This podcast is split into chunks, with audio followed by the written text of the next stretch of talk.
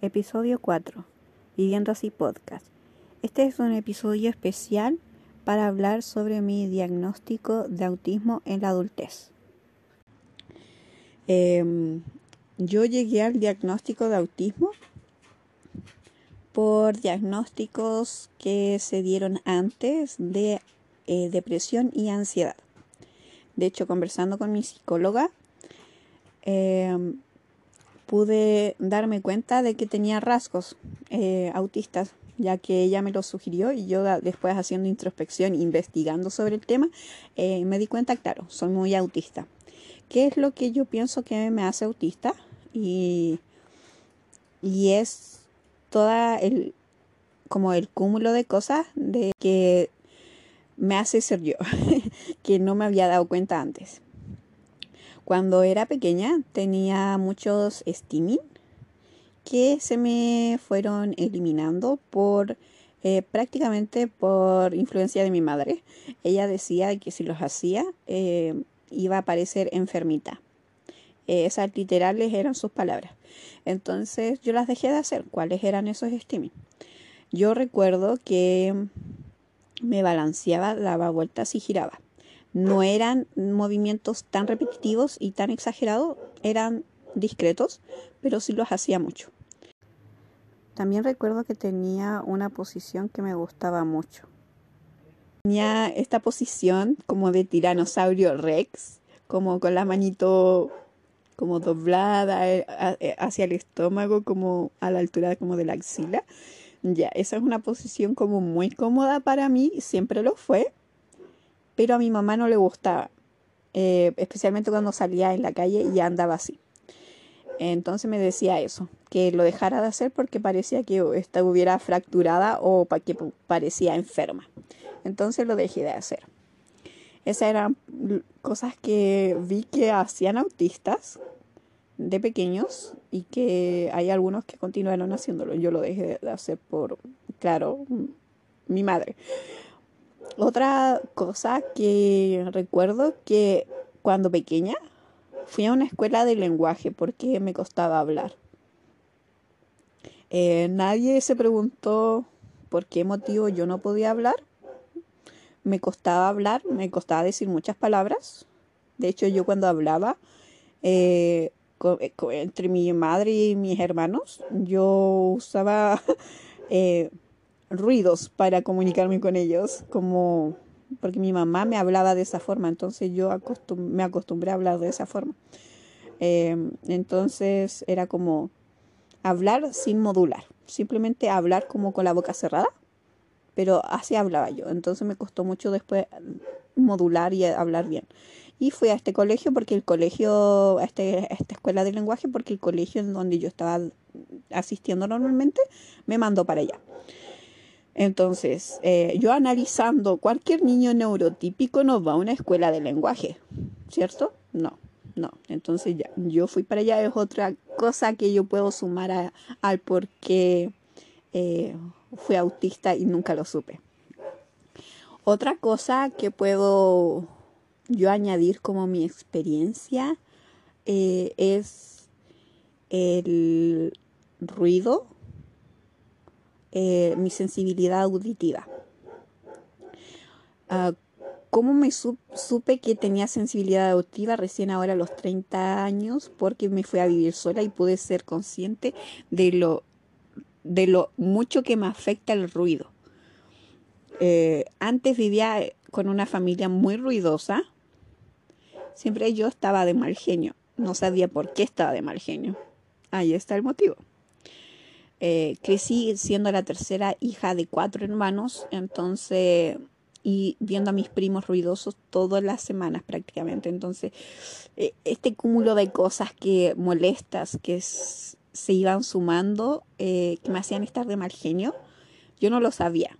Y estuve toda mi vida viviendo con gente ruidosa, entonces siempre estaba de mal humor. No era yo, simplemente era mi sensibilidad al ruido y no lo, no lo supe antes. Eh, otra cosa que me molestaba mucho de pequeña eran las luces de color. Eh, muchas luces de colores me, me, marean, me, me, hacen sentir muy, muy mal. Cuando estas cosas las omito es cuando están relacionadas a mi tema de interés. Por ejemplo, yo puedo ir a un concierto de K-pop porque K-pop es mi tema de interés. Puedo obviar las luces de colores, puedo obviar a la multitud de gente, puedo obviar el ruido fuerte, pero está todo relacionado con mi tema de interés. Entonces yo lo voy a obviar. Em, no lo voy a notar porque estoy en mi tema de interés. Obviamente después voy a estar eh, muy cansada por todo este cúmulo de cosas, pero mi tema de interés es primero. Prioridades. Entonces, continuamos. ¿Qué es lo siguiente? Eh, las interacciones sociales. Yo cuando pequeña, y esto es algo que siempre hice y siempre hago y siempre creo que voy a continuar haciendo por costumbre, es llegar a un lugar, observar a todo el mundo, cada una de las cosas que hace. Algo así como si estuviera haciendo etnografía, una cosa así. Observando el entorno, estudiándolo. Cada comportamiento, lenguaje corporal, qué es lo que dicen, la forma en la que lo dicen, y yo ver dónde puedo socializar, en dónde me voy a sentir más cómoda. Y qué es lo que se espera que yo diga, qué es lo que se espera que yo haga en ese grupo o entorno. Eso es lo que hago siempre en cada grupo social en, el que me encuentro. Eso me di cuenta con el paso del tiempo y investigando sobre autismo de que no lo hace todo el mundo, lo hacen los autistas. Yo, muy autista, siempre lo hice, creando personalidades para cada situación o imitando. Recuerdo especialmente que una vez eh, llegué a un entorno social en el que había una persona que era muy alegre, muy simpática, que a todo el mundo le agradaba. Y yo empecé a tomar parte de su personalidad para replicarla en ese entorno social, porque yo sabía que en ese entorno social eran muy alegres y muy simpáticos todos, y yo me sentía como fuera de lugar. Y empecé a imitar a esa persona por muchos años, por muchos años. ¿Cuántos años habrán sido? No sé, unos siete años en el que estoy en ese lugar y siempre actuaba con esa misma personalidad en ese entorno. Pero terminaba agotadísima porque requería demasiada energía de mi parte ser tan feliz y alegre. Cuando yo normalmente soy súper tranquila, eh, muy poco expresiva facialmente y verbalmente también, me gusta estar callada. Em, entonces, solo cuando estoy rodeada de amigas que, que de verdad añoro, expreso demasiada felicidad o mi tema de interés. Pero normalmente eh, en el resto de entornos sociales o cuando estoy sola no soy tan expresiva, no soy tan feliz. Soy, soy un, rostro plano. Entonces, sí, ahí recuerdo que hice mucha imitación. En el resto de entornos normalmente me juntaba con amigos que tenían intereses similares. Eh, estoy hablando de los años 90, 2000, primeros 2000 hasta 2005 más o menos, que era mi, mi 2008, sí, 2008 salí, 2009, 2009 salí del liceo, entonces mi enseñanza mm, del colegio como la más grande. Entonces, eh, entre esos años era eh, una minoría a la gente que le gustaba, ya sea el anime, la música asiática en general. Entonces, yo, yo en ese tiempo em, eh, me gustaba mucho lo que era el anime, música, asiática, eh, eh, después K-pop en el 2005. Entonces, todo este, este entorno era muy de minoría. Éramos muy pocas personas en esa época que nos gustaba. Por lo tanto, mi fanatismo por ese entorno eh, era se camuflaba muy bien con el resto del grupo, porque éramos todos muy fanáticos, era mi tema de interés, entonces eh, yo me podía camuflar bien con esas personas. Y si bien éramos excéntricos para la mayoría, yo podía pasar desapercibida con ese grupo porque ellos eran quizás más, más excéntricos que yo. entonces, en ese momento. Porque yo era muy tranquila, entonces eh, pasaba piola, por así decirlo. Eh, entonces, eh, nunca notaron que yo era diferente porque era igual a ellos en ese entorno. Pero cuando salía de ese entorno, yo sí era muy diferente, porque a nadie le gustaba esas cosas, nadie hablaba de esas cosas, yo era la única hablando de eso, y era lo que me gustaba hablar porque era mi tema de interés. Cuando yo no hablo de mi tema de interés, realmente no tengo muchas ganas de hablar de nada. Eh, porque no me interesa hablar de otras cosas. Aunque con el tiempo sí fui añadiendo más temas de interés a mi repertorio para poder hablar con más gente porque eran situaciones que requería que hablara con más gente, entonces añadí más temas de interés. Pero en general, cuando no, no, no está mi tema de interés de por medio, como que no me interesa hablar con esa persona o no me interesa hablar en general. Entonces, sí, yo creo que eso también suma a otra razón por qué soy autista. Y, y, eso es parte de lo que pude investigar y haciendo introspección como de mí misma, como por etapa. También otra cosa que hacía mucho en mi época de escolar era, em, era estudiar poco y recordar mucho. ¿A qué me refiero con esto? Era ver páginas de materia, grabarlas en mi mente y recordarlas al momento de necesitarlas o sea, en, los exámenes normalmente del colegio. Entonces, yo tenía buenas notas, no porque estudiara, sino que porque podía recordar eso. Y podía recordar al profesor exactamente en cada momento que enseñó esa materia, porque lo anotó en la pizarra y yo presté atención en ese momento. Habían ciertas materias que no me interesaban, no, me, no prestaba atención y realmente nunca me interesaron, entonces solamente daba el mínimo esfuerzo para aprobar. Eso lo hice hasta incluso en la universidad, incluso después de la universidad, en los cursos que hago también que me interesan, lo mismo. Hay cosas que no me interesan, el mínimo esfuerzo, el mínimo interés, solamente para probar. Me pasa en todo eso. Entonces sí, yo creo que esa es otra cosa que se suma a por qué soy autista. Eh, por eso si tienen dudas. eh, este episodio más que nada lo grabo para esas personas que me conocen y que están dudando de si soy o no soy autista o si ustedes mismos también se encuentran en la misma situación y encuentran paralelo. Ahí está. Pero básicamente eso es como según mis etapas de juventud. Ahora, partiendo eh, en temas sociales, eh, ya hablé un poco del masking y de la imitación, de las personalidades que creo. Pero estamos hablando también un tema de el tema sensorial, lo, que me provoca el socializar en, en temas sensoriales. Por ejemplo, me molesta mucho la gente que habla al mismo tiempo por lo mismo también mi sensibilidad auditiva. Me molesta mucho porque escucho todo al mismo nivel, escucho tan bien, escucho todo, todo fuerte, todo fuerte. Eh, eh, es molesto, molesto para mí cuando estoy, no sé, en algún lugar, hay un bebé gritando, es como, y otra gente hablando por allá y están otros hablando aquí cerca mío, eh, es como a qué presto atención primero porque todo se escucha tan fuerte, porque todo es tan molesto. Y eso me agota, me agota psicológicamente, me agota físicamente. Porque estoy tratando de lidiar con ese nivel de estrés que tengo en ese momento y no tengo ningún juguete sensorial para poder calmarme, ni puedo hacer steaming porque se vería demasiado raro. Y yo no sabía que podía hacer steaming porque lo había eliminado cuando era chica, cuando me corrigieron mi madre, cuando me dijo que parecía enferma si lo hacía. Entonces nunca más volví a hacer steaming.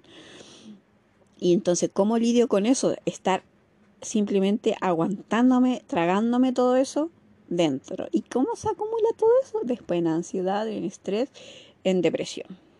Así lo transmite mi cuerpo, así lo explota. Por no poder yo desarrollarme como debería.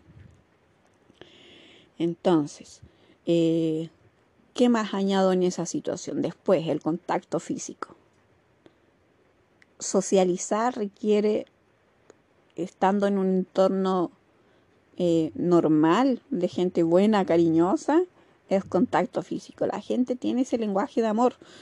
Yo no lo entiendo. Porque yo no lo hago. Yo sé que es, su lenguaje, su forma de expresarse. Pero por favor no me toquen. De verdad que no me gusta que me toquen. Nunca me gustó que me toquen. Yo, yo siempre a todo el mundo le he dicho desde que me conoce, lo primero, que no me gusta el contacto físico. Lo digo mucho, lo digo demasiado. Desde siempre mi mamá cuando era pequeña no me no ella abraza mucho yo no me gusta que me abracen entonces era una lucha constante de prácticamente todos los días de que no me toque porque no me gusta que me abracen desde que tengo memoria y cuando fue mi primera memoria como viendo hacia atrás y desde los 4 o 5 años como las primeras imágenes que recuerdo porque no recuerdo más para atrás entonces yo recuerdo cómo esquivaba a mi madre para que no me abrazara. Incluso la adultez no me gusta. Eh, cuando se murieron mis mascotas y, y ellos me intentaron consolar, era como un abrazo súper incómodo porque yo estaba llorando, se necesita consuelo en ese momento, pero para mí es sumamente incómodo abrazar. Entonces, eh, y cuando abrazo no suele ser más de 5 segundos. Cuando estuve eh, en, Perú siendo misionera, eh, yo abrazaba a la gente por 5 segundos, no lo podía abrazar de más de eso. Y, hubo un, sector en el que estuve, en que me conocían por dar abrazos de 5 segundos. Y esas personas fueron tan amables en que contaban esos máximos 5 segundos. A veces tres segundos y ya me soltaban.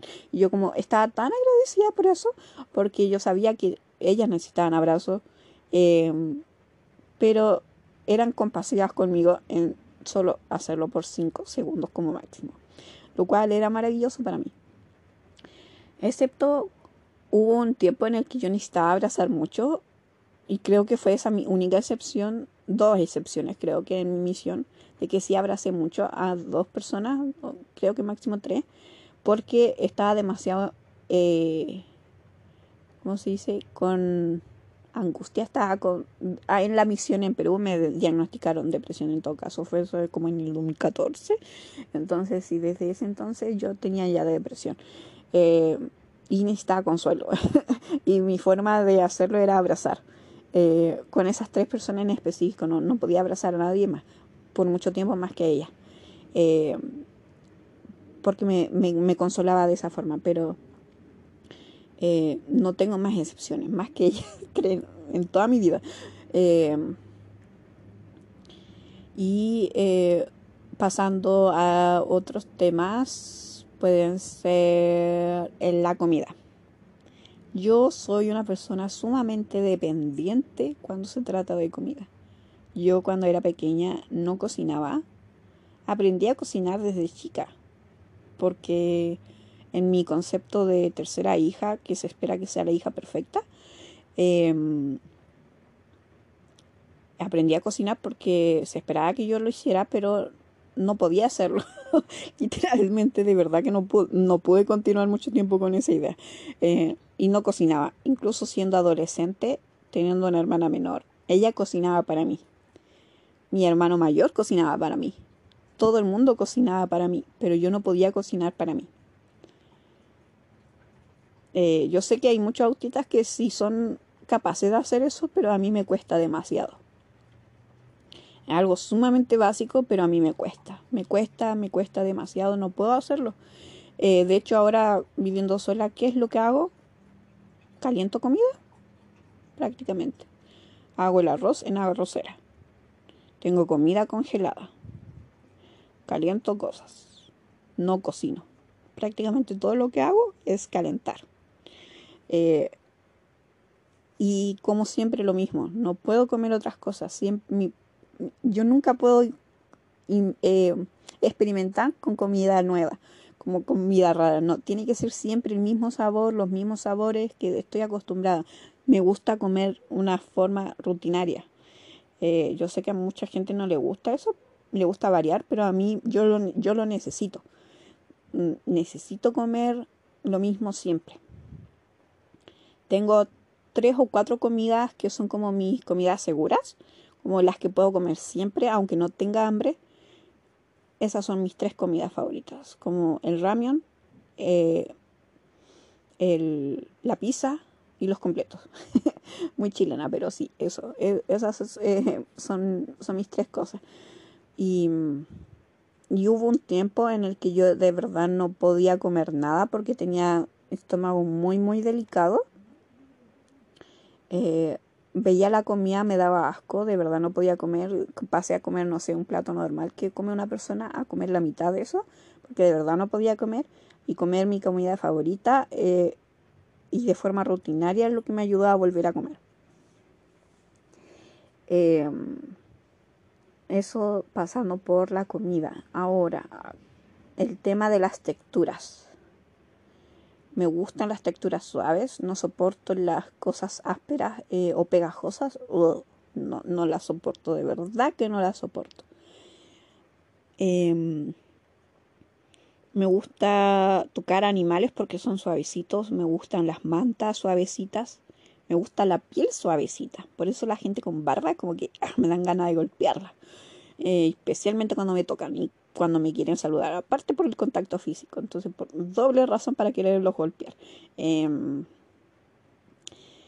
em, cuando pequeña, ese es otro punto como extra aquí en el medio de las texturas, porque eh, cuando era pequeña era muy agresiva. Como era mi forma de expresar mi molestia frente a algo. Mordía mucho. Oh, eso es otro, mordía mucho mordía a mi papá cuando estaba enojada, ya que él me pasaba su mano para que la mordiera y expresara mi enojo, mi molestia, mi, mi, malestar en ese momento mordiendo. Eso es muy autista, sépanlo. Em, ya, y volviendo a las texturas, em, en ese paréntesis, me gusta eh, las pieles suaves y a, yo sé que no me gusta el contacto físico, pero sí tocar ciertas, eh, ciertos contactos físicos ahí.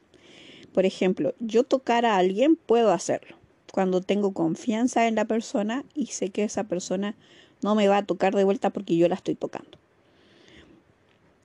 Y también toco a las personas porque eso neutraliza las ganas de la otra persona de querer tocarme. Entonces esa es mi otra forma de, neutralizar el contacto físico. Eh, pero cuando era pequeña me gustaba mucho tocar eh, pieles suaves. ¿A qué me refiero a tocar pieles suaves? Las manos de las personas. Me gustan las manos suavecitas. A mi mamá le, me gustaba tocarle las manos, a los bebés me gusta tocarles las manos, a mis amigas me gustaba tocarles las manos, porque era suavecita. Entonces me gustaba tocarlas.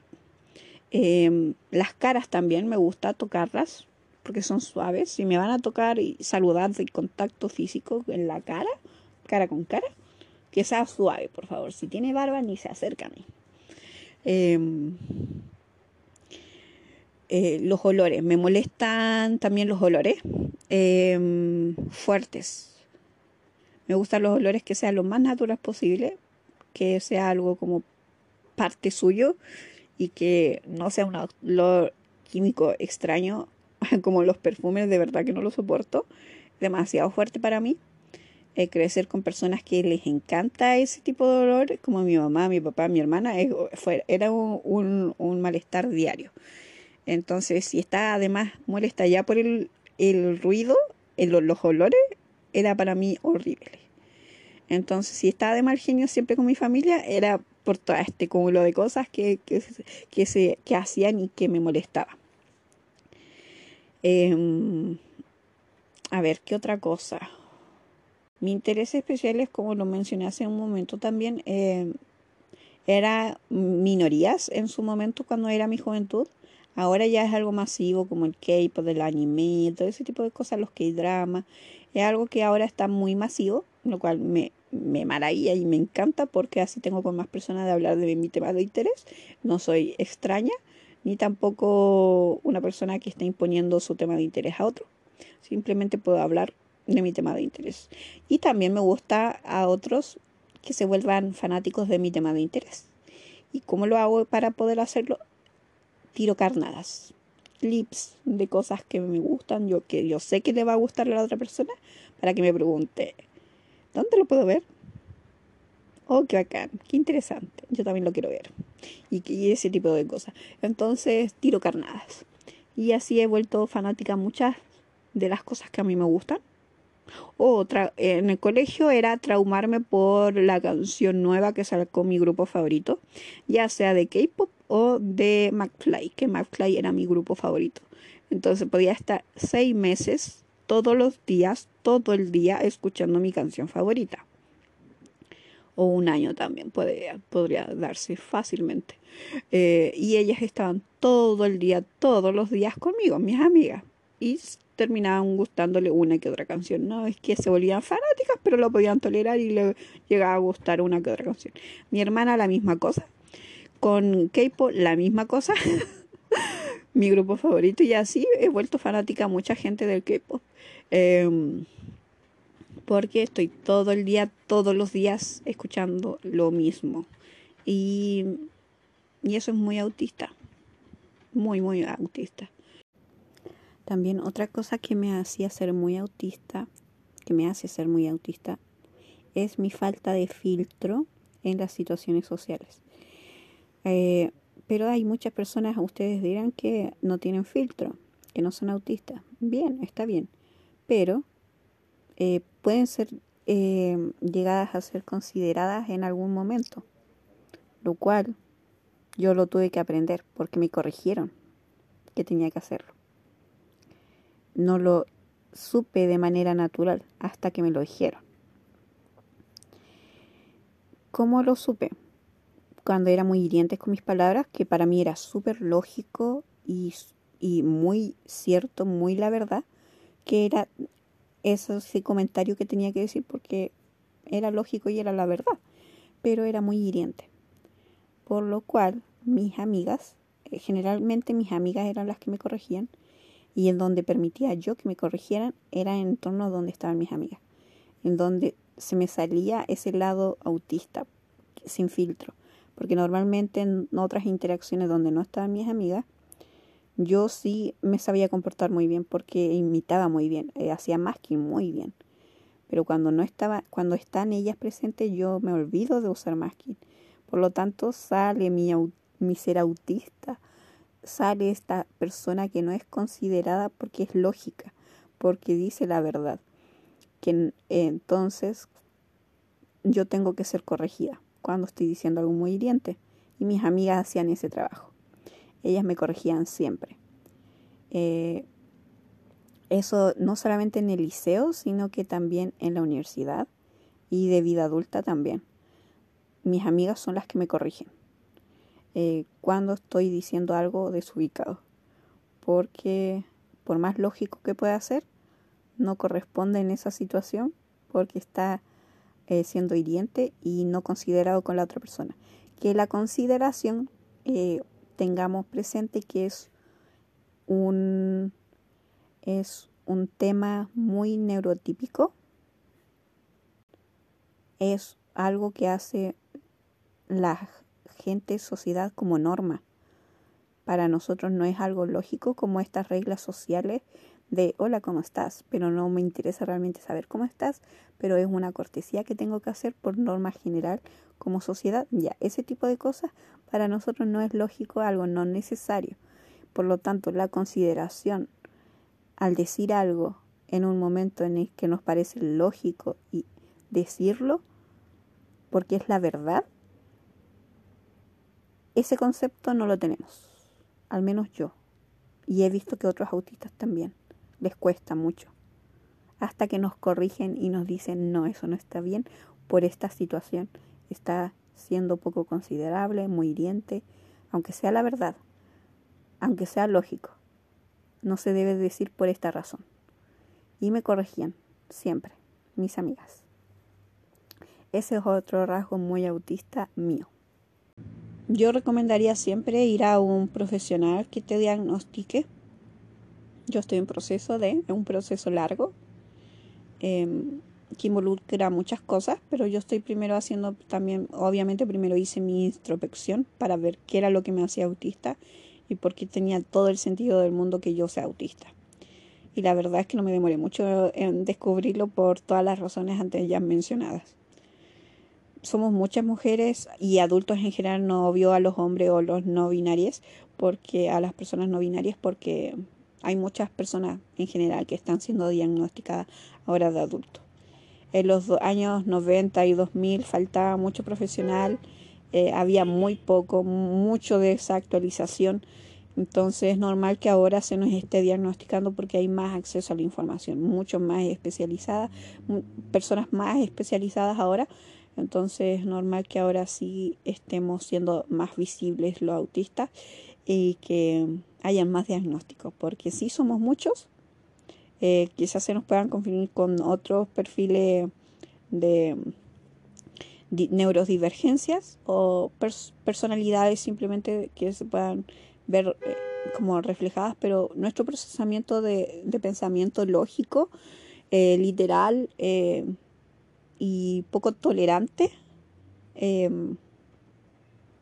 y el cúmulo de cosas que nos hace cierto ser autista eh, es que hace la diferencia de simplemente ser una persona introvertida o, ser una persona tímida. Pero eso. Espero que les pueda ayudar a reconocer a otras personas que puedan ser autistas o ayudarse a encontrar su propio diagnóstico.